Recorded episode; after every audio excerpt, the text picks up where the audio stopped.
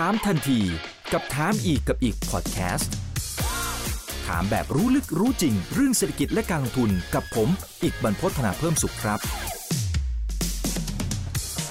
สวัสดีครับ สวัสดีทุกท่านนะครับ นี่คือถามทันทีโดยเพจถามอีกกับอีกกับผมอีกบรรพฒนาเพิ่มสุขนะครับ วันนี้เราชวนทุกท่านมาคุยว่าด้วยเรื่อง ที่ถือว่าเป็นที่น่าสนใจของนักลงทุนหลาย ๆ คนนะครับ โดยเฉพาะดีลที่ CPN นะครับ ก่อนหน้านี้ก็ไปมีการเข้าไปซื้อแล้วก็ทำ tender offer ของตัวสยามฟิวเจอร์นะครับ แล้วก็รวมไปถึงตัวดีลต่อเนื่องที่ได้สิทธิ์นะครับ อยู่ที่สยามก็ถือว่าเป็นทำเลทองนะครับ วันนี้ก็เลยเรียนเชิญทางด้านของพี่ยุ้ยนะครับ คุณนวลพันธ์น้อยรัชชุกรนะครับ ท่านผู้อำนวยการฝ่ายวิจัยบริษัทหลักทรัพย์เอเชียพลัสจำกัด เข้ามาร่วมให้ข้อมูล แล้วก็ข้อคิดในการลงทุนกับพวกเรานะครับ สวัสดีครับพี่ยุ้ยครับ สวัสดีค่ะคุณอีก ครับต้องบอกทุกท่านก่อนนะครับ ว่าอาจจะได้ยินเสียง sound effect อยู่ด้านหลังของผมนะครับ เพราะว่าจริง ๆ แถวบ้านตอนนี้มีไฟไหม้ใหญ่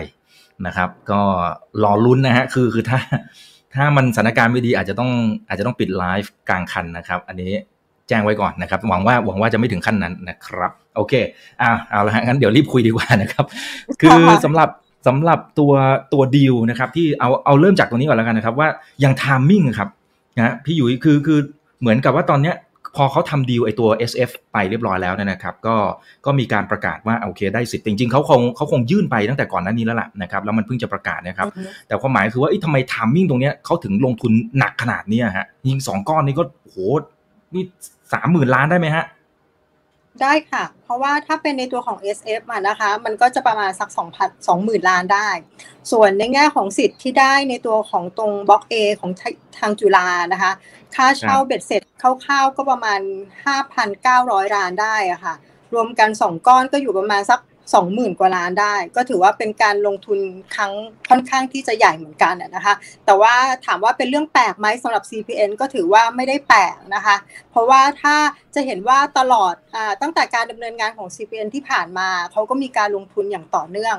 คือจะเห็นว่าการโกรธของ CPN นะคะโดยส่วนใหญ่มันคือมาจากในแง่ของการลงทุนในแง่ของการลงทุนธุรกิจใหม่ การเปิดส่วนการค้าใหม่ๆค่ะ เพราะฉะนั้นน่ะมันก็เป็นบริษัทที่ถือว่าเป็นเหมือนกับว่าเป็นบริษัทที่จะต้องใช้เงินลงทุนนะคะ แต่แค่ว่าเหมือนกับเราอาจจะเห็นครั้งนี้ว่ามีดิว SF แล้ว แล้วก็ต่อเนื่องในตัวของดิวนี้ต่อ แต่ว่าถ้าก่อนหน้านี้ก็จะเห็นนะคะว่าก็ก่อนหน้านี้ก็คือดูสิทใช่ไหมคะ ก็ถือว่าครั้งใหญ่เหมือนกัน แต่ว่าในเชิงของดูสิทก็คืออาจจะมีการลงทุนทั้งตัวของ CPN เองแล้วก็มีทั้งดูสิตเอง ล่าสุดก่อนที่จะมีในตัวของ SF เราก็เห็นว่ามีการประกาศกับทางกลุ่มเซนทันแล้วก็ทางฮ่องกงแลนด์เหมือนกัน อันนี้ก็ถือว่าเป็นโปรเจกต์ค่อนข้างใหญ่ในแง่ของ e m b a s s y 2นะคะก็เพราะฉะนั้นถามว่าเป็นเรื่องที่จะแบบแปลกประหลาดใจไหมตกใจไหมก็เรียกว่าไม่ได้ตกใจ แต่ว่าก็เรียกว่าเป็นการลงทุน การลงทุนที่ค่อนข้างใหญ่เหมือนกันค่ะ อืมครับ หรือหรือมันเป็นจังหวะโควิด -19 ไหมฮะ มันมันเกี่ยวตรงนี้ด้วยไหมครับเขาเลยเขาเลยใช้จังหวะตรงนี้เนี่ยที่ที่ตลาดคนอื่นๆ อาจจะอาจจะสายป่านอาจจะยาวไม่พอหรืออะไรก็ตามเนี่ยเขาก็เลยใช้จังหวะตรงนี้ ในการทำดีลหลาย ๆ ดีลติดๆกันเลยครับ ก็ไม่ได้ถึงขนาดนั้นนะคะ ว่าเพราะว่าถ้าถามจริง ๆ ว่าโควิด -19 อะดีลควรที่จะต้องอาจจะต้องเหมือนกับว่าต้องถูกใช่ไหมคุณอีก แต่ว่าดีลที่ได้แต่ละดีลอะ ก็ไม่ได้เป็นดีลที่ถูกนะคะ เพราะว่าถ้าดูอย่างเช่นอย่างในตัวของ SF เองอย่างเงี้ยค่ะ ราคาที่เขาเทนเดอร์ก็คือ 12 บาท ก็เรียกว่าถามว่าถูกไหมก็ต้องก็ต้องตอบความเป็นจริงว่าก็ไม่ได้ถูก เพราะว่าถ้าไปดูในเชิงของ book value ของ SF เอง ซึ่ง book value ตามงบของ SF SF เองอะนะคะก็จะเขาก็เป็นมูลค่าที่ตีตามราคายุติธรรมแล้ว เพราะว่าวิธีบัญชีของ SF เองเขาเป็นวิธีเหมือนกับว่าการประเมินมูลค่ายุติธรรม เพราะฉะนั้นมันก็สะท้อนอยู่ในตัวของ book value ซึ่งถ้าดูในแง่ของเชิง book value ในตอนไตรมาสสองถามว่า book value ของ SF อยู่ที่ประมาณเท่าไหร่ ก็อยู่ที่ประมาณ 7 บาท ขณะที่ถ้าถามราคา tender อยู่ที่เท่าไหร่อยู่ที่ 12 บาท ก็ถือว่าค่อนข้างสูงเมื่อเทียบกับบุ๊กอะค่ะ มันสะท้อนถึงว่าในตัวของ CPN คือเขาคงมองเห็นศักยภาพอะไร จากในตัวของ SF มากกว่า ไม่ได้จังหวะว่าโควิด แล้วทำให้เข้าไปซื้อนะคะอันนี้เท่าที่มองนะคะ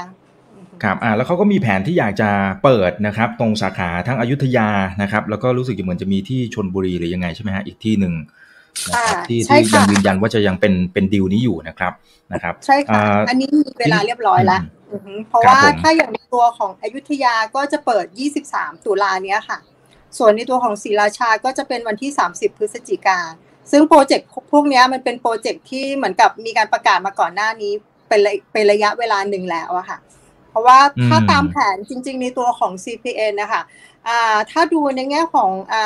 แผนธุรกิจของเขาอะนะคะ 5 ปีข้างหน้า ซึ่งส่วนใหญ่เขาก็เซตประมาณ 5 ปีนะคะ แต่ละครั้งเขาก็ต้องการที่จะเติบโตแต่ละปีก็คือมากกว่า 10%ต่อปี อะฮะแม้ว่าช่วงนี้อาจจะ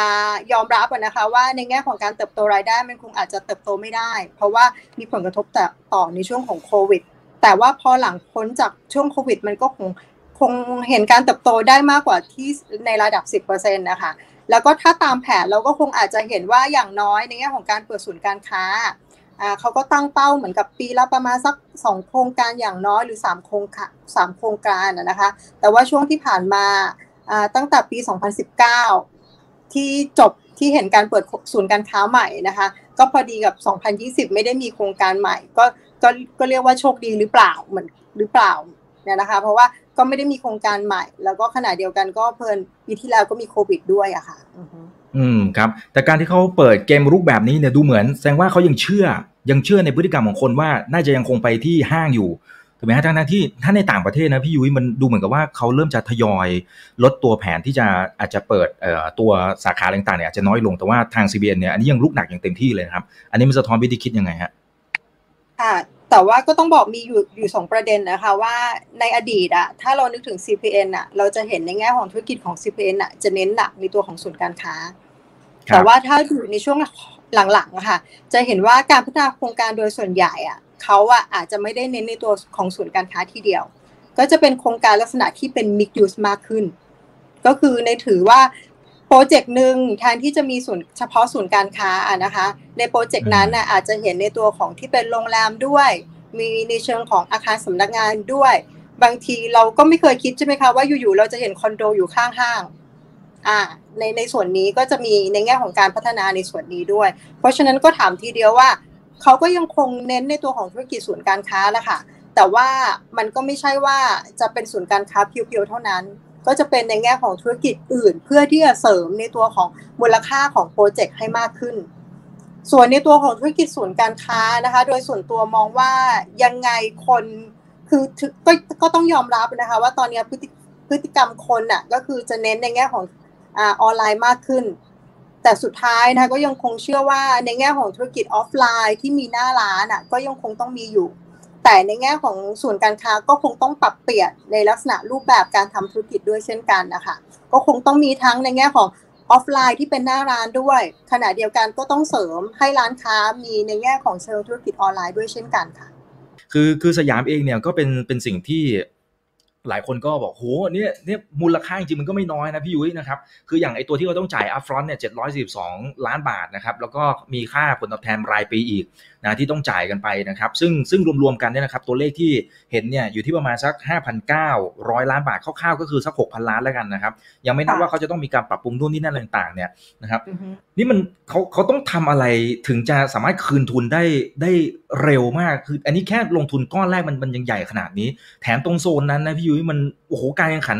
มันก็น่าจะเยอะมากนะนี่กลุ่มทุนแบบแต่ละเจ้าอยู่ตรงนั้นหมดเลยนะฮะคราวนี้เขาต้องทำอะไรมันมันถึงจะสามารถคืนทุนได้ อย่างรวดเร็วอะฮะคือจริงๆ ถ้าถามว่าในตัวของโปรเจกต์นี้นะคะเขาก็ยังไม่ได้มีการถแถลงหรือว่ามีการเปิดเผยนะคะ ว่าเขาจะทำในรูปแบบใดนะคะ แต่เราก็มองว่าพื้นที่อยู่ที่ประมาณสักเจ็ดไร่ที่เขาประมูลได้นะคะ แต่ว่าพื้นที่ในแง่ของการก่อสร้างจริงๆอะก็อาจจะทำได้ประมาณสักห้าไร่กว่า คือโปรเจกต์นี้มองว่าคงไม่ใช่เป็นการทุบแล้วก็สร้างใหม่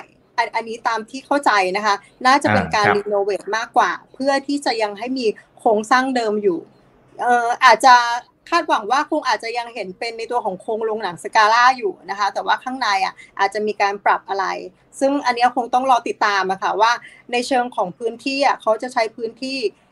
ในแง่ของการพัฒนาขนาดไหนนะคะแล้วก็ทำทั้งหมดกี่ชั้น แล้วก็จะมีคอนเซปต์อะไรยังไง แล้วจะเพิ่ม value ให้กับในตัวของมูลค่าของศูนย์ได้อย่างไรอะไรอย่างเงี้ยคงอาจคงอาจจะเป็นประเด็นที่ต้องติดตามมากกว่าค่ะแต่ว่าในโซนของพื้นที่ตรงนั้นก็ต้องถือว่าเป็นพื้นที่ที่เป็นเป็นพื้นที่ที่มีคนคับคั่งมากสุดในกรุงเทพเหมือนกันนะคะ แล้วก็เป็นกลุ่มทั้งนักศึกษาด้วย ทั้งคนทำงานด้วย แล้วก็ถ้าภาวะปกติก็คงจะมีกลุ่มนักท่องเที่ยวด้วยนะคะในแง่ของค่าเช่าก็คงน่าจะทำได้ในระดับหนึ่งในระดับที่สูงในระดับหนึ่งนะคะ เพราะฉะนั้นเอาจริง ๆ ก็คงต้องติดตามมากกว่านะคะว่าในแง่ของคอนเซ็ปต์ของในตัวของการพัฒนาจะเป็นยังไง แต่มองว่าก็คงน่าจะเป็นลักษณะเป็นศูนย์การค้าคอมมูนิตี้มอลล์มากกว่านะคะ ก็คงไม่ใช่ศูนการค้าขนาดใหญ่ แล้วก็ยังไงคอนโดก็ตัดทิ้งไป เพราะทำไม่ได้อยู่แล้ว ก็ถ้าให้ประเมินยังไงก็คงเป็นลักษณะส่วนการค้าค่ะครับ คือถ้าถามไอเดียของการลงทุนนะครับ พี่ยุ้ยเองบายไอเดียนี้ไหมฮะที่เขาที่เขาไปทำพื้นที่ตรงนี้ครับอ่าก็ก็ถือว่าเป็นในแง่ของอีกอีกแนวหนึ่งรูปแบบพี่ว่าน่าจะเป็นรูปแบบธุรกิจอีกแบบหนึ่งซึ่งซีเวนอาจจะแบบอ่านอกเหนือจากที่เขาทำอยู่ เพราะว่าถ้าเรานึกถึงเมื่อก่อนอะซีเวนอะก็จะเป็นส่วนการค้าที่เป็นขนาดใหญ่ คือเอาง่าย ๆว่าห้างเลยใช่ป่ะคะคุณอีกก็นึกถึงแต่ละศูนย์การค้าอ่าเซ็นทันรูปแบบที่เราคุ้นเคยกันนะคะ แต่พอหลังๆมาไม่ว่าจะเป็นอย่างในตัวของ SF อะมันก็เริ่มฉีกแล้วนอกจากที่เป็นศูนย์การค้าที่เป็นศูนย์การค้าแบบห้างใหญ่ หรือว่าที่เขาเรียกว่าศูนย์การค้าแบบปิด ก็เริ่มเห็นไปลักษณะเหมือนกับศูนย์การค้าแบบเปิด ก็คือ community mall มีในช่วงใช่ส่วนในตัวของอ่าที่ดินตรงโรงหนังสการ่าหรือบล็อกเอเนี่ยพี่ว่าก็น่าจะเป็นอีก รูปแบบหนึ่งของอีกธุรกิจอ่าส่วนการค้าแบบใหม่ ที่ CPN ก็คงน่าจะเป็นความท้าทายเหมือนกันนะคะฉีกแนวแล้วก็เป็นอะไรที่อาจจะเห็นความแปลกใหม่สำหรับ CPN ก็ได้อืมครับเนื่องจากว่าเขาอาจจะยังไม่ได้มีความชัดเจนณตอนนี้ หมายถึงว่าเขาอาจจะยังไม่ได้เป็นการประกาศแผนอย่างเป็นทางการเนี่ยนะครับ แต่ว่าด้วยเม็ดเงินที่มันมันลงทุนขนาดนี้แล้วพื้นที่มันมันเล็กแค่นี้นะพี่ยุ้ยคือคือรายได้มันจะมันจะต้องคือค่าเช่าอย่างเดียวมันจะพอเหรอฮะนี่นี่ผมไม่แน่ใจนะ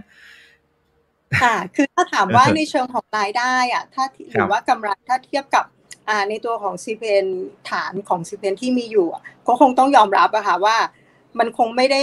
จะสร้างในแง่ของมูลค่าเพิ่มให้กับกำไร หรือในแง่ของ fair value อย่างมีนัยยะสำคัญ เพราะว่าถ้าเทียบดูตอนนี้พื้นที่ของ CPN ของเขาเองที่มีอยู่เพียวๆนะคะ ก็อยู่ประมาณสักอ่าล้านห้าล้านหกอ่าถ้ารวมกับของ CPN Rate เข้ามาอีก ตอนนี้เขามีเบ็ดเสร็จประมาณล้านแปด ขณะที่พื้นที่ในส่วนเนี้ยก็คงเหมือนกับว่า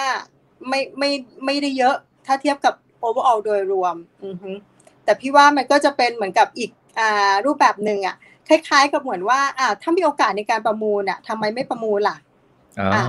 ถ้าตัวเองได้ก็ดีกว่าคนอื่นได้หรือเปล่าล่ะ การคู่แข่ง อ่าใช่ค่ะ อันนี้เท่าที่มองนะ ครับครับคือคืออย่างก่อนหน้านี้นะครับเราก็จะเห็นว่าทางฝั่งของตัว CBN Central เองเนี่ยนะครับโอเคลาดชาประสงค์เนี่ยเขาก็มีตรง Central World นะฮะถัดไปมีชิดลมมี Embassy อะไรต่างๆเนี่ย คือก่อนหน้านี้ที่ที่เขาไม่ยึดหัวหาดตรงสยามเนี่ยมันมันน่าจะเป็นเพราะอะไรแล้วทำไมมันถึงตอนเนี้ยคือดูเหมือนจะเอาให้ได้เลย พื้นที่มันมันเล็กไปอย่างนี้แหละฮะหรือหรือยังไงก่อนหน้านี้ครับพี่ว่าก่อนหน้านี้โลเคชันตรงนั้นเหมือนกับมีคนถูกจับจองอยู่แล้วหรือเปล่าคะ คือเหมือนกับว่ามีคนที่เขาเพราะว่าในตัวของอ่าจุฬาก็เหมือนกับมีการปล่อยเช่าให้กับคนอื่นไปอยู่แล้วอะมันอาจจะไม่ใช่เหมือนกับโซนที่อ่าซีพีเอ็นเขามี อ่า เราก็เห็นว่าโซนที่เขามีก็คือตรงเซ็นทรัลเวิลด์ใช่ไหมคะ แล้วก็มาวิทยุ อ่า แล้วก็มาอีกอันนึงก็คือที่ร่วมกับในตัวของดุสิตขนาดเราเห็นตรงเอมบาซีมีทำไมยังต้องมีเอมบาซีสองอีกอะ อืมอืมอืมใช่ใช่ไหมก็อาจจะโอ้ แล้วมันจะดึงกันยังไงคอนเซปต์จะเป็นยังไง ในเมื่อ location มันอยู่ใกล้ๆกัน ไม่ว่าจะเป็นในตัวของอะตรงดุสิตก็อีกหนึ่ง location เซ็นทรัลเวิลด์อีกหนึ่ง location ตัวเอมบาซีอีกหนึ่ง location ยังมีเอมบาซีสองอีกหนึ่ง location อีก มันรู้สึกแบบโหมันใกล้กันมากเลยอะแสดงว่าคอนเซปต์ที่เขาทำอะเขาคงต้องทำให้มันมีคอนเซปต์ที่แตกต่างกัน หรือ จับกลุ่มลูกค้าที่แตกต่างกัน อันนั้นอะคือเป็นส่วนนั้นขณะที่ถ้าอยู่ในตรงโซนสยามมาก่อนหน้านี้อาจจะเป็นเชิงที่ว่าอ่าตรงส่วนเนี้ยฉันยังไม่เคยมี ยังไม่มีโอกาสที่จะมี เพราะว่ามีคนเหมือนกับว่าคนอ่าจับจองหรือว่าเช่าอยู่แล้ว พอเหมือนกับว่าในแง่ของสิทธิ์ของคนคนนั้นหายไปเขามีโอกาสที่ว่าในเชิงของมุมมองของเขาก็คือว่ามันก็เป็นโอกาสส่วนหนึ่งที่จะทำแล้วก็ อ่ามันก็เหมือนกับใน location นั้นมันก็เป็นหนึ่งแลนด์มาร์คของกรุงเทพอย่างเงี้ยค่ะ มันก็เป็นสิ่งที่เหมือนกับก็น่าสนใจสำหรับเขาก็ได้ แต่ว่าถ้าถามว่าทำแล้วจะสร้างมูลค่าหรือได้กำไรยังไง อันเนี้ยมันคงต้องเป็นหน้าที่เหมือนกับการบ้านของบริษัท เขาต้องไปคิดต่อแล้วล่ะว่า เขาจะทำยังไงให้ที่ตรงเนี้ยที่เขาเช่ามาเกือบหกพันล้าน ขณะที่ถ้ารวมกับในแง่ของการ renovate อะไรอีก อีกสักพันสองพันล้านหรือเปล่าอะไรเงี้ย มันก็อาจจะเพิ่ม ขึ้นมาอีกในแง่ของ investment ทั้งหมดอะเจ็ดแปดพันล้าน จะทำยังไงเพื่อที่จะให้โครงการนี้ยังมีมูลค่าสำหรับเขาอยู่นั่นสิครับถือว่าเป็นโจทย์ใหญ่มากๆนะอันนั้นอันนั้นก็ต้องรอดูทางผู้บริหาร แต่ทีนี้พอพอในมุมของการเช่าครับ ตรงนี้เขาบอกเขาเขามีการเช่าประมาณสัก 30 ปี ทีนี้ในในทางปฏิบัติผมไม่แน่ใจว่าสมมติสมมตินะครับ สมมติว่าเขาทำโอเค ปีแรกที่เขาบอกเขาเขาจะได้รับ ตัวตัวพื้นที่มาจากสำนักทรัพย์สินของตรงนี้นะครับ ก็ประมาณสักต้นปี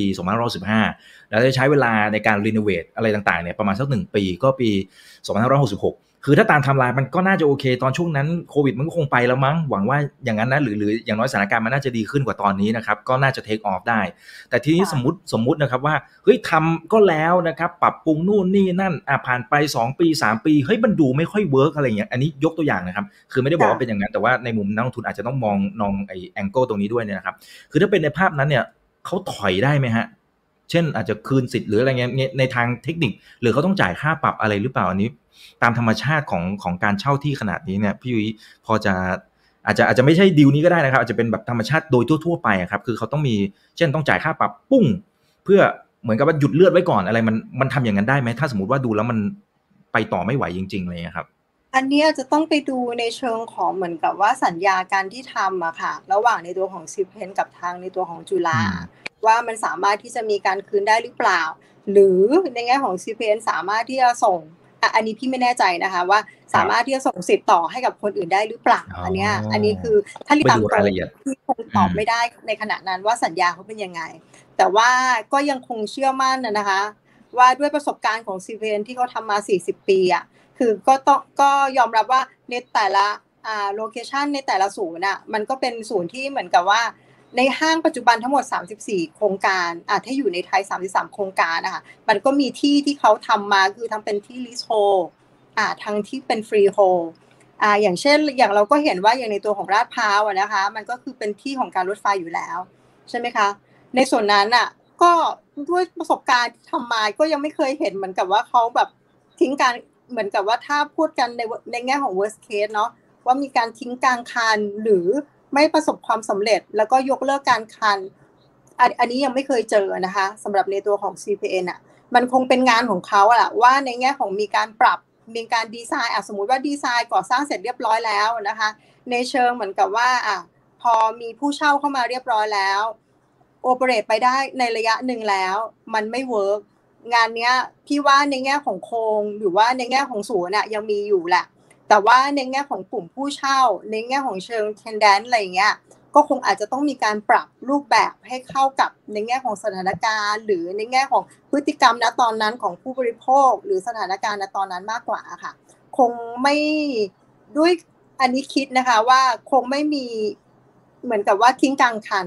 มีแก่ทำต่อไปแหละ แต่ปรับให้ถูกทางเหมือนกับกับยุคในปัจจุบันหรือกับสถานการณ์ปัจจุบันมากกว่าครับ ครับ อ่า ก็อันนี้ถือว่าเป็นทั้งโจทย์ใหญ่แล้วก็เขาอาจจะต้องมีการปรับกลยุทธ์ระหว่างทางอะไรต่างๆอันนั้นเดี๋ยวรอติดตามกันนะครับ คุณสุรการบอกว่าช่วยอธิบายธุรกิจของ CPN และ CRC หน่อยว่ามันแตกต่างกันยังไง แยกไม่ออกเลยฮะ แล้วก็ยกมือไหว้มาประมาณ 5 อันนะฮะ ได้ค่ะ ก็คืออันนี้ขอพูดในเชิงของ CPN นะคะ แต่ว่าอาจจะมีแตะ CRC ให้นิดนึง เพราะว่าต้องเรียนตามตรงว่าไม่ไม่ได้ดูหุ้นในแง่ของ CRC ต้องบอกว่าธุรกิจมันแตกต่างกัน คือในแง่ของธุรกิจ CPN อะก็คือเป็นผู้พัฒนาในเชิงของเหมือนกับโครงการศูนย์การค้า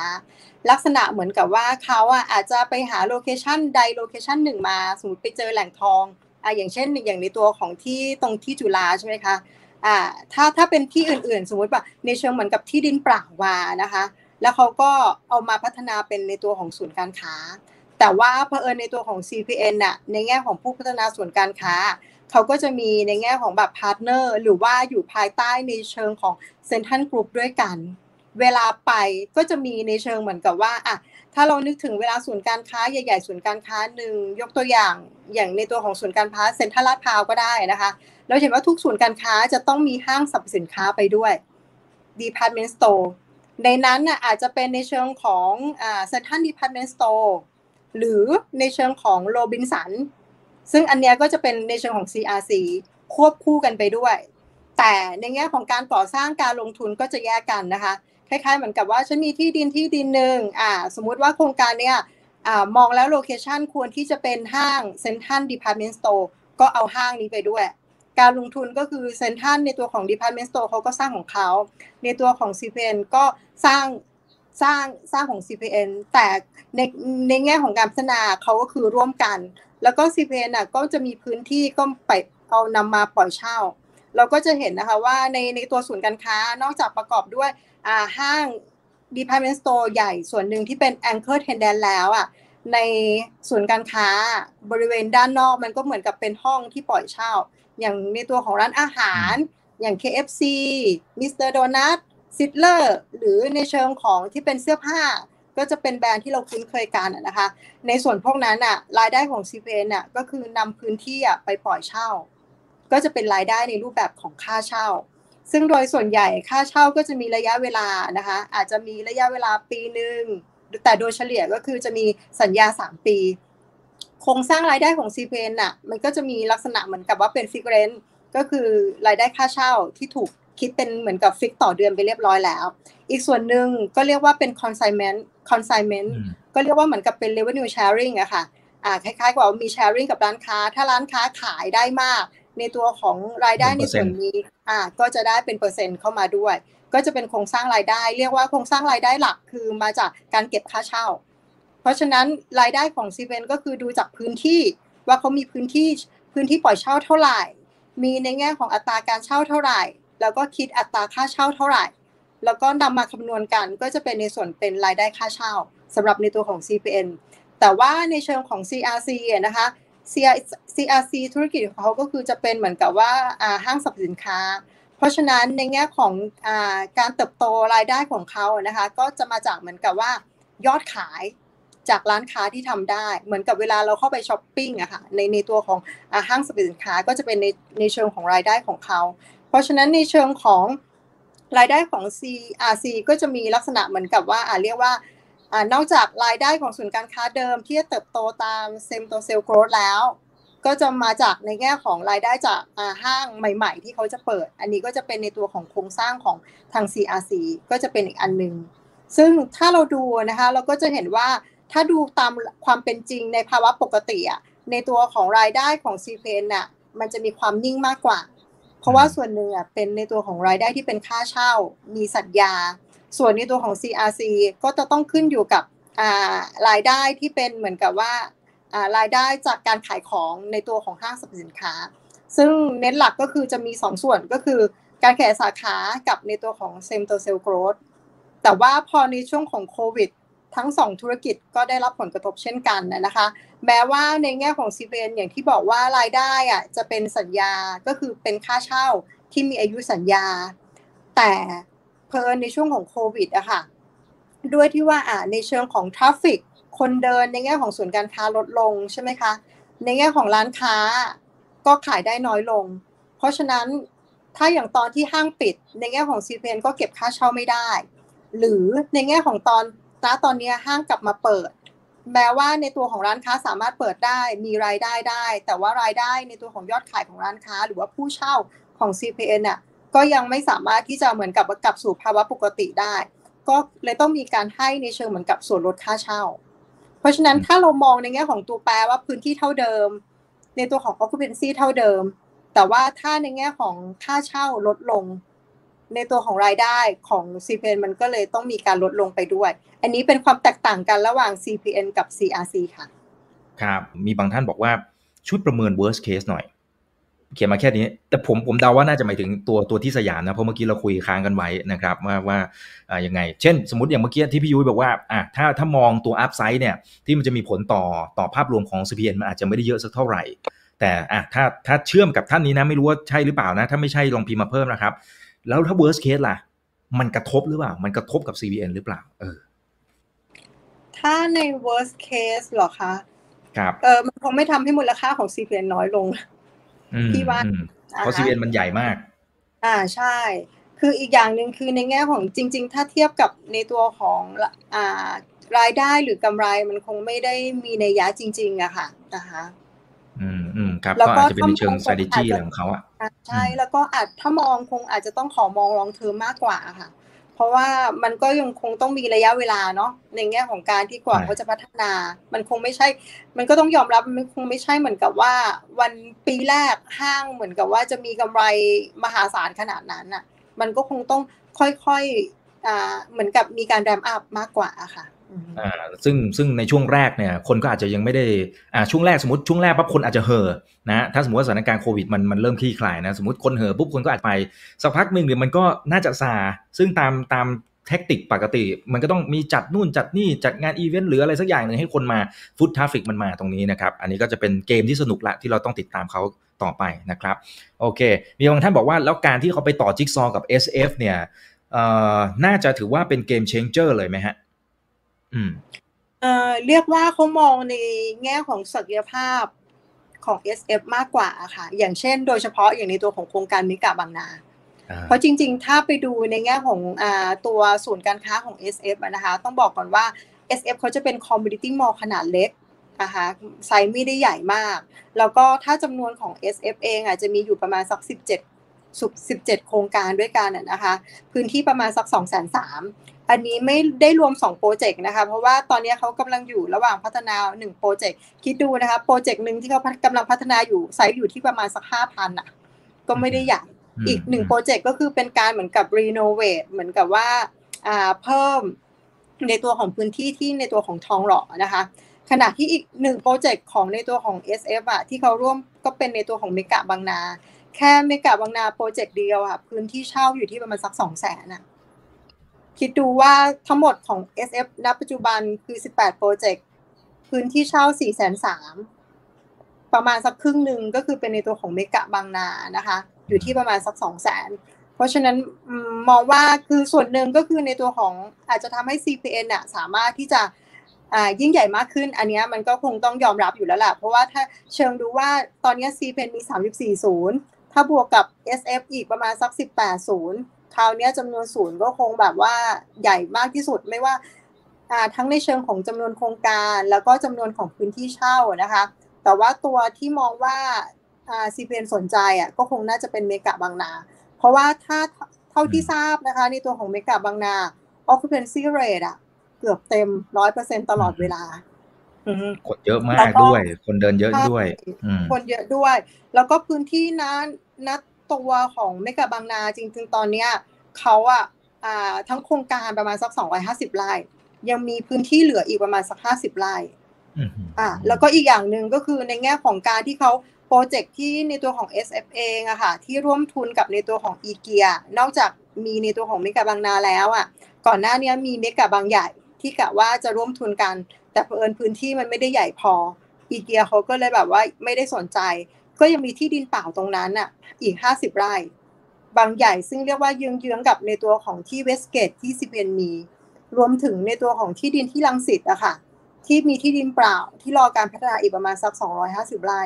เบ็ดเสร็จเหมือนกับตอนนี้ในแง่ของ land bank ที่มีสาม location ทั้งในตัวของบางนานะคะทั้งในตัวของบางใหญ่ ทั้งในตัวของลังสิตก็มีมากกว่าสามร้อยไร่แล้วอะค่ะ อันนี้อาจจะมองเห็นในตัวของศักยภาพบางนา แล้วก็ถ้าเกิดบางนาตรงนั้นน่ะไม่กับบางนา แล้วของในตัวของ CPN ก็มีในตัวของเซนทันบางนา มันคงน่าจะเป็นการเพิ่มในตัวของศักยภาพณโซนนั้นน่ะได้มากยิ่งขึ้นค่ะอืมอืมครับมันมันเป็นการสมมติว่าคู่แข่งจะไปไปตั้งอะไรแถวแถวบางนานี่คือปิดประตูไปแล้วหรือยังหรือมันยังมีโอกาสแทรกซึมเข้าไปได้อยู่ หรือไม่ทั้งพื้นที่สยามเองก็ตามนะครับ อันนี้ถามเผื่อไปเลย ยังยังมีโอกาสนะคะแต่ก็แค่ว่าเผอิญในตัวของสองสอง location ใหญ่ ๆ ตรงนั้นน่ะก็คือทั้งเซ็นทรัลบางนา แล้วก็ในตัวของเมกาบางนา คือณตอนนี้ก็ต้องยอมรับว่าเป็นของ CPN ไปแล้วนะคะ ก็เรียกว่าทั้งทั้งสองทั้งเหมือนกับว่าทั้งสอง location ตรงนั้นน่ะก็เถิบไปอีกนิดนึงก็จะเป็นในตัวของเซ็นทรัลวิลเลจใช่ไหมคะใหญ่มากคุมโซนหมดเลย คุมโซนอาจจะมองในโซนตรงนั้นที่อาจจะยังมียังมีศักยภาพมากกว่าค่ะ นะคะ แล้วก็คงน่าจะสนใจในแง่ของ land bank มากกว่า ในตัวของ community mall ของอ่า SF เองอะค่ะ แล้วก็จริงๆ ถ้าไปดูในเชิงของงบของ SF อะนะคะ เอา pure ๆอะมาเทียบกับงบของ CPN อะก็เรียกว่าไม่ได้มีนัยยะมากสำหรับในตัวของ CPN เพราะว่าถ้าเอาก่อนโควิดอะในแง่ของ CPN นะคะมีกำไรปีหนึ่งอะก็อยู่ประมาณสักหมื่นล้านได้ อันนี้ก่อนโควิดนะคะ ขณะที่ในตัวของ SF เองอะต้องเรียนกับนักลงทุนทุกท่านนะคะ ว่าถ้าไปดูงบของ SF อะควรที่จะไปดูในแง่ของงบในในโน้ตมาเหตุประกอบงบ เพราะว่าวิธีการบัญชีไม่เหมือนกัน ถ้าเราดูในเชิงของหน้างงบอะ SF อะจะเป็นวิธีเหมือนกับว่าอย่างที่บอกคือวิธีการประเมินมูลค่ายุติธรรม ขณะที่ในตัวของ CPN นะคะ เป็นวิธีเหมือนกับบริษัททั่วๆไปก็คือใช้วิธีราคาทุน อ่ามันจะวิธีต่างกัน เวลาในแง่ของการที่จะรวม SF เข้ามา มันก็คงต้องแปลงวิธี SF ให้เป็นวิธีทุนก่อน ซึ่งในตัวของ SF เองอะค่ะ งบการเงินเขาอะอามาเหตุประกอบงบท้ายสุดเขาจะมีโชว์ให้ดู แล้วก็ถ้าเราไปดูนะคะ เราก็จะเห็นว่ากำไรปีหนึ่งของ SF อะมีอยู่ประมาณสักสี่ห้าร้อยล้าน อันนี้คือเป็นกำไรจากโอเปอเรชันภายใต้วิธีราคาทุน ที่ไม่ได้รวมวิธีการมีการประเมินกำไร มูลค่าแบบการตี value ของ asset เข้ามานะคะ ซึ่งประมาณสักอ่าสี่ร้อยถึงหกร้อยล้านตอนภาวะปกติ ในนั้นอะเป็นส่วนประกอบของกำไรจากเมกะบางนาประมาณสักสี่ห้าร้อยล้านแล้วอะค่ะ ก็เรียกว่าเกือบทั้งหมด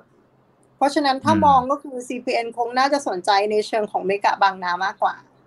ค่ะ ครับครับอ่าตรงนั้นโลเคชันดีซะด้วยนะครับหมายถึงว่าในแง่ของการดักคนในโซนนั้นนะครับ คุณปอนนะครับ คุณปอนบอกว่า ACPN เขามีข่าวดีเนี่ยมันมาเต็มไปหมดเลยนะพี่ยุ้ยนะครับ คือถ้าสมมติว่าเอาเอายกเรื่องโควิดออกไปอะสมมติไม่นับละ สมมติว่ามันผ่านพ้นวิกฤตโควิดไปได้แล้วเนี่ย มันจะมีทางไหนอีกไหมนะครับที่ CPN เนี่ยมันอาจจะล้มอะมันมันเป็นความเสี่ยงแล้วกันอะล้มล้มมันดูฟังดูเขาแย่นะเดี๋ยวเขาจะมาว่าเราได้นะ จริงๆ รู้จักผู้บริหารด้วยนะอ่าเป็นความเสี่ยงสำหรับ CPN แล้วกันนะ อ่าความเสี่ยงของ CPN เนี่ยมันจะมีมุมไหนบ้างก็ในเมื่อตอนนี้เขาโอ้แข็งแรงมากนะฮะทั้งเงินทุนนะครับทั้งโลเคชันต่างๆ ที่ไปปักหมุดหมายอะไรต่างๆเนี่ยนะครับ มันมีความเสี่ยงในมุมไหนอีกค่ะเอาเราแบบไม่ได้มองว่ามีเอาไม่ได้มองว่ามีโควิดเนาะคุณอีกเนาะพี่ว่าในแง่ของรูปแบบการทำธุรกิจเดี๋ยวนี้มันไม่ได้ยากเหมือนแต่ก่อน โทษค่ะมันไม่ได้ง่ายเหมือนแต่ก่อน ถ้าในอดีตกำลังคิดนะคะว่าแพทเทิร์นในการพัฒนาของ CPN อะ มันน่าจะเหมือนกับเป็นการ copy paste น่ะ แต่ละแต่ละส่วนการค้าใช่ป่ะว่าพฤติกรรมตอนนี้มันเหมือนกับมันไม่มันไม่ได้เหมือนกับภาวะปกติณณตอนนี้ที่เป็นอยู่ การสร้างห้างแต่ก่อนก็คงอาจจะอะก็สร้างห้างไปกี่ชั้นกี่ชั้น concept เดียวกันต่างอาจจะต่างกันแค่ location แต่ว่าณภาวะปัจจุบันพี่ว่าในแง่ของการทำธุรกิจอะมันมีความยากมากขึ้น เพราะว่าหนึ่งพฤติกรรมของผู้บริโภคอะ หรือว่าในแง่ของลูกค้ามันเปลี่ยนแปลงได้ตลอดเวลาค่ะคอนเซปต์แต่ละคอนเซปต์จริง ๆ ในการคิดแต่ละศูนย์การค้าอาจจะมีต้องมีความแตกต่างกันมากขึ้นด้วย เราอาจจะเห็นว่าศูนย์การค้า location นี้ลักษณะเป็นคอนเซปต์แบบนี้ แต่พออีกศูนย์การค้าหนึ่งอาจจะเป็นอีกแนวหนึ่งมันเหมือนกับว่าเป็นงานของ CPN ที่เขายากมากขึ้น ที่จะต้องพัฒนาศูนย์การค้าอะไรเพื่อที่ต้องเพื่อที่จะจับลูกค้าได้ คล้าย ๆ กับว่าเวลาเนี่ยเวลาเดี๋ยวนี้เราไปห้างอะ เราต้องการเหมือนกับ experience ที่ได้จากห้างนั้นมากกว่าที่จะได้แบบเดินแบบไปห้างแล้วก็เดินดูดูนู่นดูนู่นดูนี่อย่างเงี้ยค่ะอ่าใช่ อันนี้เหมือนกับว่ามองว่าในการทำธุรกิจอะ มันมีความยากมากขึ้น แล้วก็ถ้าเกิดในแง่ของทำธุรกิจแล้วไม่สามารถตอบโจทย์ได้อะหนึ่ง traffic มันก็ไม่มานะ แล้วถ้าเกิด traffic มันไม่มา ในแง่ของห้างนั้นอะมันก็อาจจะไม่ประสบความสำเร็จก็ได้อ่าอันนี้เป็นส่วนหนึ่งนะคะ อีกส่วนหนึ่งมองว่า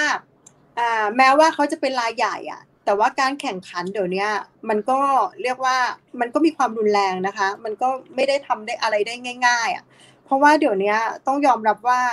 โครงการที่ CPN ทำหรือแต่ละเจ้าทำอะมันจะลักษณะที่มีความเป็น mixed use มากขึ้น และเราจะเห็นว่าเดี๋ยวนี้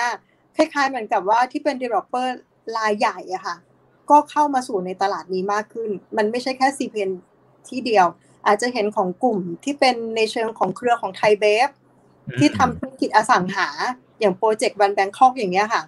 เขาก็ทำได้เหมือนกัน ด้วยเขาก็มีฐานทุนเหมือนกัน มีในแง่ของเครือข่ายทางธุรกิจก็ทำได้ คือก็มองว่าโปรเจกต์การแข่งขันน่ะมันก็มากขึ้น แล้วก็อีกอย่างหนึ่งก็คือในส่วนของ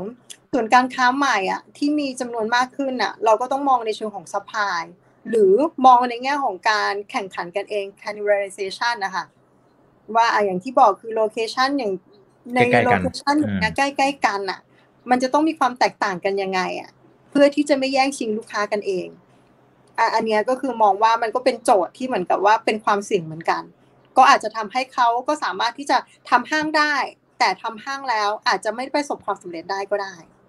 ค่ะ อืมอืมครับ แล้วที่ผ่านมาอะไรที่มันถือว่าเป็นเป็นจุดแข็งของเครือเซ็นทรัลครับเมื่อเมื่อเปรียบเทียบกับหลายๆเจ้า คือเอาแค่จำนวนสาขานี่ก็จะเห็นว่าของเขาเนี่ยมากกว่าโอ้เบอร์สองเนี่ยมหาศาลเลยนะครับ นี่หลายเท่าตัวเลยนะฮะเออในขณะที่เจ้าอื่น โอเคเขาก็คงพยายามจะอยากจะขยายมันกันแหละแต่ทำไมเซ็นทรัลเขาสามารถทำได้แบบโอ้โหนี่มันทิ้งห่างคู่แข่งมันเยอะขนาดนี้ครับ อ่าหนึ่งก็ต้องยอมรับว่าด้วยประสบการณ์ของในตัวของทาง CPN น่ะนะคะ ที่เขาก็มีมากกว่ามา 40 ปีแล้วแหละเพราะฉะนั้นในแง่ของการพัฒนาหรือในแง่ของการหาโลเคชันการมองตลาดอะ มันก็อาจจะเป็นจุดแข็งของเขาอะ ที่เขาสามารถที่เหมือนกับว่าทำได้ดีกว่าเจ้าอื่น แล้วก็ขณะเดียวกันการลงทุนของเขา มันก็ต้องยอมรับว่าอะแต่ละครั้งที่เราเห็นอะมันมีการลงทุนแต่ละปี หรือว่าในช่วง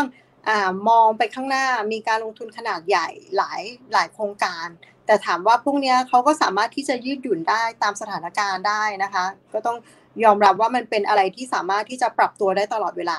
แล้วก็อีกอันนึงก็คือด้วยความที่เหมือนกับว่ามีในตัวของเหมือนกับ major shareholder ค่ะ อยู่ภายใต้กลุ่มที่ใหญ่อะก็คือ c p n จริง ๆ มันก็คืออยู่ภายใต้อ่าอัมเบร่าเดียวกันก็คือ Central Group ได้ในตัวของ Central Group อะมันก็คือมีธุรกิจที่ในลักษณะที่จะเหมือนกับเสริมไปด้วยกัน เพราะว่าถ้าเรามองคือตัวมีตัว Central Group เขาก็มี CRC ใช่ไหมคะที่เป็นในตัวของห้างสรรพสินค้าอ่ามีในตัวของธุรกิจที่เป็นร้านอาหาร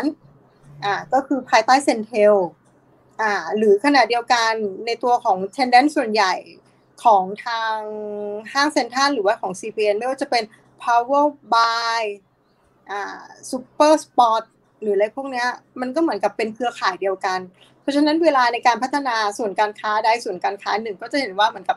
เราก็มีเหมือนกับว่าแน่นอนแล้วมีพันธมิตร หรือว่ามีอยู่ในกลุ่มในเครือที่ไปด้วยกันได้ ง่าย ๆ เหมือนกับว่าก็ไม่ต้องไปหาผู้เช่าอะไรที่มันยุ่งยากอะค่ะง่าย ๆ ว่าอย่างนั้นก็คือเหมือนกับมีเครือข่าย เหมือนกับเป็นจุดแข็งที่ง่ายๆว่าแพ็ค เป็นแพ็คแล้วก็ไปแล้วก็แล้วก็ที่จะทำธุรกิจได้อือ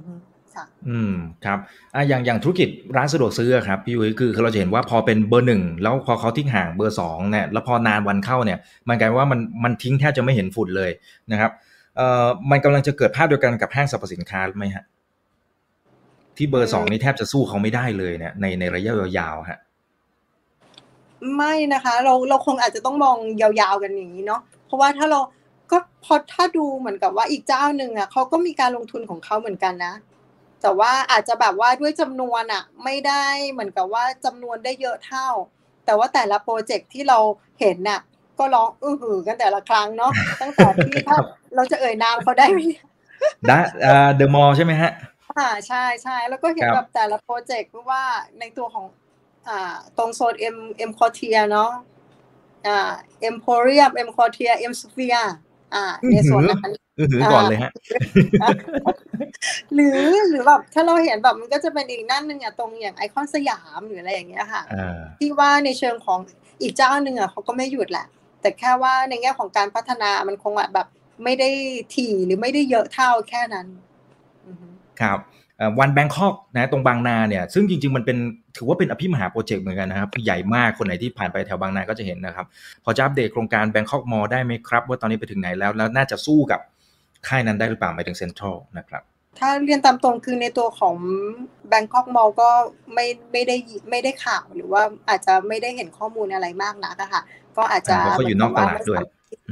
ไม่สามารถที่จะให้ข้อมูลได้ตรงนี้ได้ขนาดนั้น ได้ได้ครับอ่าเดี๋ยวยังไงถ้ามันมีความคืบหน้ายังไงนะครับ เดี๋ยวเอามาฝากนะคุณแบงค์นะครับ ขอบคุณที่ถามเข้ามานะครับ โอเค เพื่อนอบตชื่อน่ารักมากนะครับเขาบอกว่า Terminal Twenty One เนี่ยก็เด้งขยายทุกปีเหมือนกันนะที่พัทยาเนี่ยเออเนี่ยที่พัทยาเขาบอกว่าคนก็เดินเยอะเหมือนกันนะครับ น่าจะหมายถึงก่อนหน้านี้มั้งนะฮะอ่า โควิดเนี่ยผมไม่ได้ไปเดินแล้วผมเลยไม่แน่ใจว่าตอนนี้มันเป็นยังไงบ้างนะครับ คนไหนที่ที่อยู่พัทยาจะอัปเดตมาให้หน่อยแล้วกันนะครับ อืมเนี่ยเขาบอกว่าจริงๆ Terminal Twenty One น่าจะพอเป็นคู่แข่งได้ด้วยหรือเปล่า ก็ถ้าเป็นในตัวของ Terminal 21 อันนี้ก็คือจะอยู่ในเครือของทาง Land and House นะคะ ก็จะเป็นในตัวของ LH Mall อีกทีหนึ่งซึ่งเหมือนกับว่าในแง่ของธุรกิจของทางแลนด์เขาก็มีธุรกิจที่เป็น recurring ก็คือนอกจากที่เราคุ้นเคยกันว่ามีในตัวของสร้างบ้าน มีคอนโด หรือว่าอสังหาเพื่อขายแล้วก็มีอสังหาเพื่อเช่านะคะ แต่แล้วก็อสังหาเพื่อเช่าในนี้ก็จะมีในตัวของโรงแรมด้วย แล้วก็มีในตัวของศูนย์การค้าด้วย ก็จะเห็นเหมือนกันนะคะว่าในตัวของ Land and House แต่ว่าก็จะมีบางโปรเจกต์ที่คือเขาก็ชื่อว่า Terminal นะคะ แต่ว่าบางบางบางโปรเจกต์ก็จะอยู่ภายใต้ที่เรียกว่า LH Mall อีกทีหนึ่งซึ่งเราก็เห็นว่านอกจากมีพัทยาแล้วนะคะ ก็มีในตัวของ โปรเจกต์ที่ 2 ที่เราคุ้นเคยกันก็ตรงที่โคราชใช่ไหมคะ แล้วก็ล่าสุดตอนนี้ก็คือจะมีในแง่ของพระรามสาม Terminal ที่พระรามสามซึ่งถ้าตามสถานการณ์ปกติอะเขาก็จะเปิดประมาณช่วงปลายปีนี้แหละ แต่เพลินตอนนี้มีโควิดอะอาจจะมีการเลื่อนเปิดไปเป็นปีหน้า ก็จะเห็นเหมือนกันว่าอีกเจ้าหนึ่งก็คืออย่างในตัวของแรนก็มีการขยายศูนย์การค้าของเขาด้วยเหมือนกันนะคะอืมอืมอืมครับเพียงแต่ว่า ก็ก็อาจจะยังไม่สามารถหมายถึงถ้าเทียบเคียงเนี่ยก็อาจจะยังคนละสเกลกับ CBN ถูกไหมฮะเอ่อถ้าเราเทียบเป็นในเชิงของเหมือนกับว่าสเกลว่าในลักษณะเหมือนจำนวนสาขา มันคงอาจจะเทียบกันไม่ได้อยู่แล้ว แต่ว่าถ้าเราลองเทียบในเชิงของเหมือนกับว่าห้างที่ไซส์ขนาดใหญ่ พี่ว่ามันสามารถเทียบกันได้นะ เพราะเราก็เห็นว่าพัทยาหรือโคราชอย่างเงี้ยหรือพระรามสามอะแต่ละโปรเจกต์หรือว่าแต่ละศูนย์น่ะก็เรียกว่าไซส์ใหญ่ ๆ เหมือนกันอะ ก็ถือว่าเป็นอีกหนึ่งแผนน่าสนใจนะคะครับแล้วพอเปิดตัวเนี่ยนะครับ ก่อนโควิดนะนี่ย้ำก่อนโควิดเนี่ยก็คนก็เดินเยอะนะครับ มากกว่าเบอร์หนึ่งซะด้วยซ้ำนะ บางสาขานะครับใช่ เพราะว่าเขาก็มีคอนเซปต์ของเขาคอนเซปต์ซึ่งถ้าเราเดินเราก็จะรู้กันใช่ไหมคะว่า Terminal ก็คือแต่ละชั้นมันก็จะมีคอนเซปต์แต่ว่าชั้นนี้ก็จะเป็นแนวลักษณะเป็นประเทศนี้ประเทศนี้ประเทศนี้ อันนี้คือก็จะเป็นคอนเซปต์ของทาง Terminal อีกแบบหนึ่ง ใช่ครับก็จะมีจุดขายของเขานะครับตาม Terminal นะฮะก็ตามชื่อของเขาแหละ คุณจิรายุนะเขาบอกว่าไม่เห็น Developer เจ้าไหนที่เขาเน้นเรื่องของ Ecosystem ที่ตอบโจทย์ในมุมของ Urban Garden Mall อืมหมายความว่ายังไง มีสวนอย่างนี้แหละครับ ใช่ไหมคุณจิรายุนะครับ ลองลองพิมพ์เข้ามาหน่อยเนาะนะครับ หรือถ้ามันพอมีช่วยบอกหน่อยได้ไหมครับ อ่า ใช่ไหม Urban Urban Garden Mall ความหมายอย่างนั้นหรือเปล่าครับคุณจิรายุที่เหมือน มันก็คือเดอะมอลล์ครับเดอะมอลล์มันก็มีหรือเปล่าผมไม่แน่ใจนะมันมันนับไหมที่แบบมีสวนอะไรอย่างเงี้ยแหละฮะถ้ามองในลักษณะนี้นะคะ ถ้าในตัวของซีเนก็จะมีอันนึงก็คือในตัวของที่อีสต์วิวถ้าคุณอีกนึกออกอะ เราจะเห็นเหมือนว่าในนั้นอะก็จะมีเหมือนกับว่าส่วนที่เป็นเอาอ่าใช่ แล้วก็เหมือนกับว่ามีให้น้องหมา อ่าสำหรับอ่าเพจเฟนลี่ก็คือมีน้องหมา โเวลาตอนพี่ไปนะก็จะเห็นโอ้โห นั่งรถเข็นคนเข็นอะไรอย่างเงี้ยแล้วก็จะมีเหมือนกับอาจจะมีเป็นอันนั้นที่เหมือนกับว่าจะมีเหมือนกับกึ่งสีเขียวพื้นที่สีเขียวนะคะแล้วก็มีลู่วิ่งอะไรอย่างเงี้ยค่ะก็แนวแนวทางก็อาจจะเป็นอีกหนึ่งรูปแบบหนึ่งที่ในแง่ของเชิงส่วนการค้าในอนาคตที่จะต้องเปลี่ยนไปอะค่ะ ถ้าส่วนการค้าอดีตเราก็อาจจะเห็นว่าโดยส่วนใหญ่จะอยู่ในร่มอย่างเดียว มันก็มีโอกาสนะคะ ว่าภายใต้ภาวะโควิดตอนนี้ในอนาคตเราอาจจะต้องเน้นในเชิงของสุขภาพมากขึ้น เน้นความปลอดภัยมากขึ้น เราก็อาจจะเห็นห้างที่เหมือนกับว่ามีทั้งกึ่งในร่ม เหมือนกับมีทั้งในร่ม แล้วก็มีทั้งกลางแจ้งมีพื้นที่สีเขียวที่มากขึ้น ก็มีความเป็นไปได้ค่ะ แล้วก็อันนี้คิดเองนะคะว่าอาจจะเห็นระบบในเชิงเหมือนกับว่าอ่าอัตโนมัติที่มากขึ้น หรือแบบเหมือนกับอาจจะเป็นอ่าจอดรถอัตโนมัติ หรืออะไรที่เหมือนกับลดการสัมผัสอะไรอย่างเงี้ยค่ะอาจจะเห็นก็ได้อีกเป็นแนวทางหนึ่งสำหรับในตัวของธุรกิจส่วนการค้าในอนาคตอืมอืมครับอ่าเพราะมันต้องเน้นเรื่องของการสร้าง experience อย่างที่พี่ยุ้ยบอกไปตั้งแต่ตอนต้นนะครับ สร้างประสบการณ์ให้กับคนมาเดินนะนะครับ โอเค ขอดูหน่อยนะครับ น่าจะได้อีกสัก2อสามคำถามนะครับ คุณสุรเชษบอกว่าช่วยอธิบายตรงนี้หน่อยครับว่าอย่าง CPN กับ CPN REIT เนี่ย มันมีความสัมพันธ์กันยังไงครับ ขอความกระจ่างหน่อยครับ ค่ะ ก็คือในตัวของ CPN นะคะ ก็จะเป็นในตัวของลักษณะเหมือนกับว่าหุ้นอ่าก็คือส่วนในตัวของ CPN REIT จะเป็นลักษณะเหมือนว่าเป็นกอง REIT ความแตกต่างกันคือจริง ๆ ในเชิงของโครงสร้างรายได้อะลักษณะคือเหมือนกัน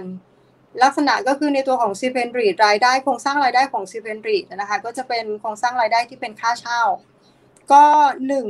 ในตัวของ c p n ก็เหมือนกับว่าเป็นการขายในตัวของศูนย์การค้านะคะให้กับในตัวของ c p n r e อาจจะขายเป็นสิทธิการเช่าให้กับ c p n r e นะคะในตัวของ c p n r e ก็จะได้ส่วนการค้านั้นอะมาอยู่ภายใต้การบริหาร ซึ่งถ้าเราคุ้นเคยมาตั้งแต่ตอน c p n r f นะคะตอนนั้นก็คือมีอย่างในตัวของพระแรกเริ่มคือพระรามสองพระรามสามปิ่นเก้าแล้วก็พอมาแปลงเป็นรีดก็เริ่มมีส่วนการค้า อื่นๆเข้ามานะคะอ่าแล้วก็ในตัวของ c p n r e ก็คือพอเป็นกองรีดที่มีรายได้หักค่าใช้จ่ายใช่ไหมคะออกมาเป็นกำไร ส่วนหนึ่งที่แตกต่างกันก็คือหนึ่งในตัวของอ่าของกองอะค่ะไม่ไม่เหมือนกับว่าภาระภาษีไม่มี ในตัวของ CPN ก็คือเป็นบริษัทจดทะเบียนทั่ว ๆ ไป ที่มีถ้าเรานึกถึงไอตัวของงบการเงินก่อนนะคะอันนี้เล่าในเชิงของงบการเงินว่า โครงสร้างรายได้หักค่าใช้จ่ายออกมาหักภาษีออกมามีกำไร แต่ว่าถ้าเป็นในตัวของโครงสร้างที่เป็นกองเรทอะในตัวของโครงสร้างภาษีเขาไม่มี เพราะฉะนั้นมีรายได้หักค่าใช้จ่าย ค่าใช้จ่ายของกองออกมาก็คือเป็นกำไรกำไรในส่วนนั้นนะคะอ่าก็ออกจ่ายเป็นผลตอบแทนให้กับผู้ถือหน่วยก็คือในตัวของรีดซึ่งถ้าตามปกติอะอย่างในตัวของกองซีเพนรีดหรือว่ากองรีดโดยทั่วไปนะคะ กำไรที่มีอะก็คือไม่น้อยกว่า 30 โทษค่ะ ไม่ต่ำกว่า 90%ที่จ่ายให้กับในตัวของผู้ถือคือผู้ถือหน่วย ขณะที่ในตัวของ CPN นะคะ ก็ตาม payout ratio นะคะว่าก็ขึ้นอยู่กับนโยบายของเขาอาจจะอยู่ที่ประมาณ 30-40%ก็คงจ่ายได้ไม่เยอะ เพราะว่าในตัวของ CPN อะจะต้องเหมือนกับว่ามีการ invest ต่อเนื่อง เพราะฉะนั้นในแง่ของรูปแบบการลงทุนของ 2 ตัวนี้ก็จะมีความแตกต่างกันในเชิงของนักลงทุนนะคะว่า CPN อะเวลาเราลงทุนก็คือเราคงไม่สามารถที่จะไปคาดหวังเงินปันผลได้เราก็คงต้องคาดหวังการลงทุนก็คือ 1 จาก Capital Gain ก็คือราคาส่วนต่างของราคาหุ้น อีกส่วนหนึ่งก็คือคาดหวังการเติบโตของในตัวของอผลประกอบการของเขา ขณะที่ในเชิงของ c p n r e นะคะการลงทุนสำหรับนักลงทุนในเชิงของ c p n r e โดยส่วนใหญ่ก็คือ หวังเพื่อที่จะรับเงินปันผล เพราะอย่างที่ได้กล่าวไปก็คือกำไรโดยส่วนใหญ่อะพอได้ออกมาแล้วก็เป็นการจ่ายผลตอบแทนให้กับผู้ถือหน่วยแทน แต่ CPN กับ CPNREIT มันมีความเชื่อมโยงกันยังไงนะคะ ก็คือเหมือนกับว่า CPNREIT ก็คล้ายๆ เหมือนกับว่าเป็นแหล่ง source of fund ของ CPN ทางหนึ่งปกติเวลาในแง่ของการลงทุนนะคะเวลา CPN ใช้เงินน่ะนอกจากแหล่งก็คืออการออกหุ้นกู้ การกู้ยืมเงินจากสถาบันการเงิน อีก source of source of fund อีกอันหนึ่งที่ CPN ทำได้ก็คือเป็นการขาย asset เข้ากอง REIT พอเวลาขายเข้ากอง CPN ก็จะได้เหมือนกับว่า 1 ก็เป็นกระแสเงินสดนะคะจากการขายเข้ามาก้อนใหญ่ก้อนหนึ่งรวมถึงอาจจะมีโอกาสที่จะรับรู้กำไรพิเศษ จากการขาย asset นั้นเข้ามา อันนี้ก็ถือว่าเป็นทางเลือกเป็นซอสออซอสออฟฟันของ CPN ได้ ขณะเดียวกันถ้ามองกลับไปกอง CPN REIT นะคะ CPN เขาก็เข้าไปถือในตัวของ CPN REIT ด้วย สิ่งที่ CPN ได้นอกเหนือจากในแง่ของกระแสเงินสด ที่เขาจะไปลงทุนต่อแล้วนะคะซีเพนเขาก็สามารถที่จะได้เงินปันผล ที่เขาถือในกองนั้น รวมถึงเขาก็อาจจะได้ในเชิงของเหมือนกับว่าค่าตอบแทนในการบริหารสินทรัพย์ จากการบริหารสินทรัพย์ให้กับทางซีเพนรีก็ได้ อันนี้ก็จะเป็นความแตกต่างกันนะคะสำหรับนักลงทุน ครับเนี่ยคุณวิทิชัยถามต่อเนื่องเลยนะครับแล้วก็อีกท่านหนึ่งด้วยนะเขาบอกว่าคุณเทียนชัยด้วยนะครับมีแนวโน้มไม่ถึง CBN มีแนวโน้มที่จะขายบางสาขาเข้ากองรีดเพิ่มเติมไหมครับ นาทีนี้ด้วยสถานการณ์แบบนี้ ต้องบอกก่อนว่ามี เพราะจริง ๆ ก่อนหน้านั้นน่ะถ้าจำกันได้ตั้งแต่ก่อนโควิดอะค่ะในตัวของซีเนเขาเคยประกาศออกมาทางตลาดแล้วนะคะ ว่าเขาจะมีการขายเป็นสิทธิการเช่าทั้งหมดประมาณ 4 ศูนย์เข้ากับให้กับในตัวของ CPNREIT แต่ว่าสิ่งที่ทำมาได้ก่อนหน้านี้ก็คือในตัวของ 2 ศูนย์ก็ถ้าจะไม่ผิดก็จะเป็นในตัวของ Central Marina แล้วก็อีกอันนึงที่ลำปางค่ะถ้าถ้าจะไม่ผิดนะ จะเหลืออีกสองอีกสองศูนย์ก็คือจะเป็นในตัวของที่สุราษฎร์แล้วก็ที่อุบลอันนี้ก็คือต้องขอย้ำอีกนิดนึงนะคะว่าไม่แน่ใจว่าสองศูนย์นี้หรือเปล่า ไม่ชัวร์แต่ว่าคุ้นๆเหมือนก็จะเป็นสองศูนย์นี้ค่ะ ก็อาจจะดูภาวะตลาดกันอีกทีนึงอะค่ะ ก็ก็ต้องเรียนตามตรงว่ายังมีแผนที่ยังคงที่จะขาย แล้วก็นอกจากสองส่วนนี้ยังคงมองว่าในอนาคตอะมันก็อาจจะเห็นอีกก็ได้ก็คือมันก็เป็นคล้ายๆ กับเหมือนกับก็วินวินทั้งสองฝั่งอะค่ะฝั่งหนึ่งก็คือซีเนขายแอสเซทเข้ากองรีดก็ได้เงินไปในแง่ของ invest ต่อในเชิงของ CPNREIT ก็คือมี asset ใหม่เข้ามา มันก็เหมือนกับเป็นการเพิ่มในตัวของไซส์ของกองให้ใหญ่มากขึ้น ในเชิงของนักลงทุน ก็มีโอกาสที่จะได้รับผลตอบแทนมากขึ้นด้วยเช่นกัน เพราะว่าปกติเวลาที่ CPN จะไปลงทุนอะไรอะค่ะยังไงอะเขาต้องขอมติผู้ถือหน่วยก่อน แล้วก็เราก็ต้องถ้าเราเป็นนักลงทุนในแง่ของผู้ถือหน่วย มันก็คงต้องอยู่แล้วค่ะว่าถ้าเกิดเขาจะไปลงทุนอะไรใหม่อะยังไงผลตอบแทนที่เราได้ปันผลต่อหน่วย มันไม่ควรต่ำกว่าเดิมที่เราควรได้อยู่แล้วค่ะอะ อันนั้นมันก็จะเป็นทั้งสองทั้งสองฝั่งก็คือ CPN แล้วก็ CPNREIT ค่ะ ครับครับขอบคุณนะครับ คุณวุฒิชัยบอกว่าขอถามอีเกียหน่อยนะครับว่ามันมีโอกาสที่จะเป็นไซส์ขนาดมินิจิ๋วๆนะครับ แล้วก็บุกต่างจังหวัดมันเป็นไปได้ไหมครับ เป็นไปได้นะคะ เหมือนกับว่าถ้าเราเหมือนกับมันมีอีเกียที่ภูเก็ตปะคะคุ้นๆนะ ก็อาจจะแบบไม่ได้เหมือนกับว่าเป็นอีเกียใหญ่เหมือนกับที่อีเกียอ่าที่เมกะบางนา แล้วก็อ่าที่ในตัวของอ่า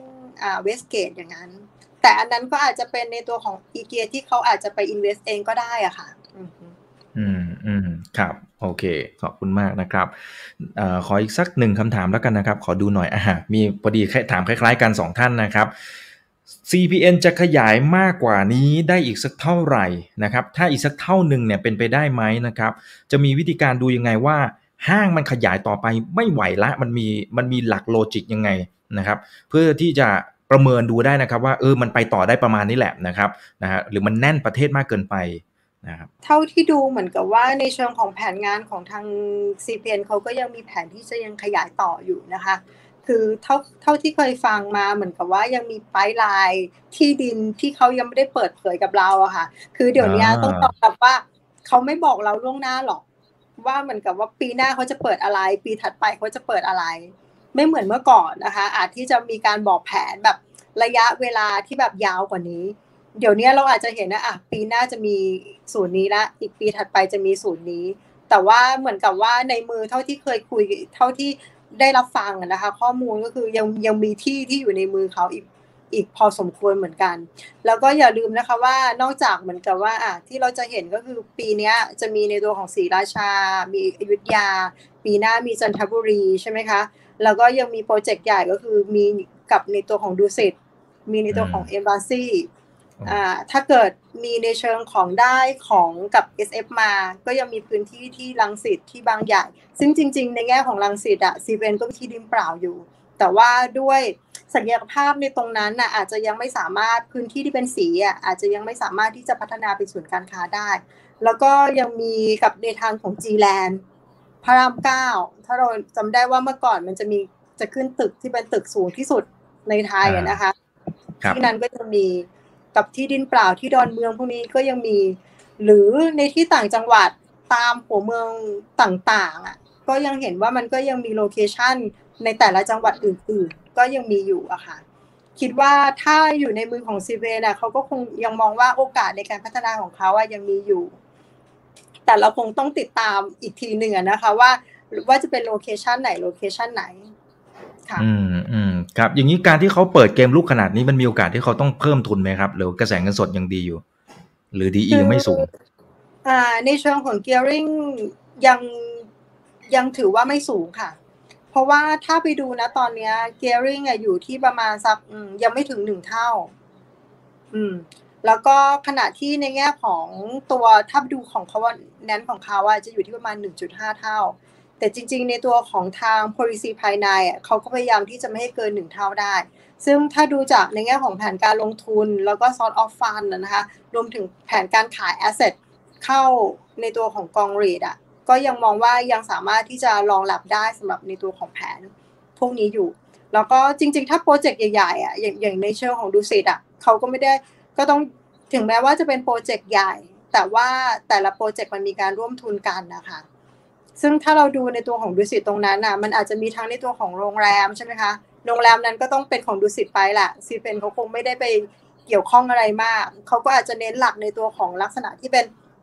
ศูนย์การค้ามากกว่า ส่วนออฟฟิศก็เหมือนกับว่าก็อาจจะร่วมกัน เช่นเดียวกับในตัวของ Embassy อะค่ะ อาจจะเห็นว่ามันเป็น project ใหญ่ แต่ว่าตรงนั้นอะมันประกอบด้วย 3 ส่วน ก็คือทั้ง CPN ด้วยประมาณ 25%ในตัวของทางเซ็นทรัลกรุ๊ปอีก 26%แล้วก็ Hongkong Land อีกประมาณสัก 49%มันก็คือมีทั้ง 3 ส่วนด้วยกันนะคะอืมอืมครับผม โอเคครับเอาละฮะเราคุยกันพอสมควรนะครับ คุณอัตพลให้ข้อมูลเพิ่มนะครับ บอกอีเกียเนี่ยที่ภูเก็ตมันเหมือนกับเป็นโชว์รูมนะครับมันมีขายเฉพาะสินค้าชิ้นเล็ก ๆ ถ้าเป็นชิ้นใหญ่ต้องทำการสั่งซื้อ แล้วก็มารอรับสินค้าอ่าโอเค ก็เป็นโมเดลที่น่าสนใจนะ ขอบคุณคุณอัตพลด้วยนะครับ คุณสุรเชษบอกเป็น CPN กูรูจริง ๆอ่าโอเค ขอบคุณที่ชมกันเข้ามานะครับนะสำหรับพี่ยุ้ยนะถ้าอยากจะไปตามพี่ยุ้ยเนี่ยนะครับ มีช่องทางไหน หรือว่าตอนนี้ทำรายการอะไรยังไงที่เอเชียพลัสนะครับเรียนเชิญเลยครับ ค่ะยังไงก็ขออนุญาตฝากในแง่ของช่องทางข่าวสารของทาง Asia Pass นะคะก็สามารถติดตามกันได้ทั้ง 3 ช่องทางด้วยกันนะคะ อย่างแรกก็สามารถที่จะโหลดแอปพลิเคชัน ASP Smart นะคะอันนั้นสามารถที่จะเห็นบทวิเคราะห์ หรือว่าในแง่ของข้อมูลต่างๆ ของในตัวของหุ้นในเชิงที่ทาง Research cover ดูนะคะ แล้วก็อีกช่องทางหนึ่งก็คือเป็นในเชิงของ Facebook ของทาง Asia Pass นะคะ ทุกๆเช้าเราก็จะมีในแง่ของกลยุทธ์ทางการลงทุนนะคะ ทางทางทีมกลยุทธ์มาให้ข้อมูลข่าวสาร แล้วก็ทุกๆเดือนเช่นกันนะคะ ก็จะเป็นในเชิงของกลยุทธ์รายเดือน อย่างเช่นวันนี้นะคะ ทางพี่เทิดทางทีมนะคะ แล้วก็ทางทีมก็มีการเหมือนกับว่าให้ข้อมูลเป็นกลยุทธ์รายเดือนไป แล้วก็นอกจากในแง่ของกลยุทธ์ทางหุ้นในไทยแล้วนะคะ ก็สามารถที่จะ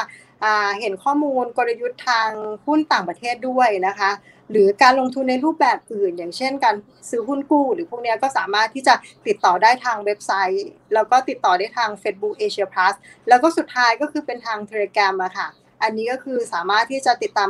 ข่าวสารการลงทุนข้อมูลกลยุทธ์การลงทุนของทาง Research ได้ ก็ฝากด้วยค่ะช่องทางนี้ทุกช่องทางนะครับ ก็ไป Follow กันได้นะจะได้ไม่พลาดนะครับออขอแถมนิดนึงครับ คุณเทียนชัยก็บอกว่า แล้วแผนขยายต่างประเทศล่ะ มาเลเซียเวียดนาม ยังไปได้สวยไหมครับ มีโอกาสที่จะขยายเพิ่มเติมได้ไหม หรือไปประเทศอื่นเป็นไปได้หรือเปล่าครับค่ะได้ค่ะ ก็คือณณปัจจุบันนะคะ ในตัวของซิเวนก็จะมีอยู่ศูนย์ศูนย์หนึ่งที่อยู่ในต่างประเทศก็คือในตัวของมาเลเซียอ่าคงอาจจะต้องใช้เวลานิดนึงค่ะ ก็คือต้องยอมรับว่าอ่าในช่วงที่เปิดในตัวของมาเลียมันก็คือก่อนโควิดนิดนึง ไม่กี่ปี แล้วก็มาช่วงในตัวของโควิด เพราะฉะนั้นในตัวของส่วนการค้านี้ ก็ถือว่ามี occupancy ในระดับหนึ่งนะคะถือว่าอาจจะยังไม่ได้สูงในระดับเหมือนไทยที่แบบ 90กว่าเปอร์เซ็นต์แล้วก็ที่เขาในตัวของซีเวนเขาก็มองก็อาจจะเป็นในตัวของทางเวียดนามอะค่ะมากกว่า ก็เท่าที่ฟังก็คือจะมีทั้งมาเลแล้วก็เวียดนามค่ะ แต่เดี๋ยวเราคงอาจจะต้องรอดูสถานการณ์ของเขาอีกทีหนึ่งแล้วก็รอดูหลังโควิดมากกว่าค่ะว่าแผนเขาจะเป็นยังไงครับอ่าแล้วพฤติกรรมคนเปลี่ยนหรือเปล่านะครับ โอเค เอาละฮะ วันนี้ขอบคุณมากนะครับ พี่ยุ้ยครับ เดี๋ยวรอบหน้าเดี๋ยวเชิญใหม่นะครับ ขอบคุณมากนะครับฝากกดไลค์กดแชร์ทุกช่องทางด้วยนะครับ Facebook YouTube Twitter แล้วก็ Clubhouse นะครับ ครั้งหน้าจะเป็นเรื่องไหนเดี๋ยวรอติดตามนะครับ วันนี้ผมอีกวันพศลากันไปก่อนครับ สวัสดีครับ ถ้าชื่นชอบคอนเทนต์แบบนี้ อย่าลืมกดติดตามช่องทางอื่นๆด้วยนะครับ ไม่ว่าจะเป็น Facebook YouTube Line Official Instagram และ Twitter จะได้ไม่พลาดการวิเคราะห์และมุมมองเศรษฐกิจ และการลงทุนดีๆ แบบนี้ครับ อย่าลืมนะครับว่า เริ่มต้นวันนี้ดีที่สุด ขอให้ทุกท่านโชคดี และมีอิสรภาพในการใช้ชีวิต ผมอีกบรรพฒนาเพิ่มสุขครับ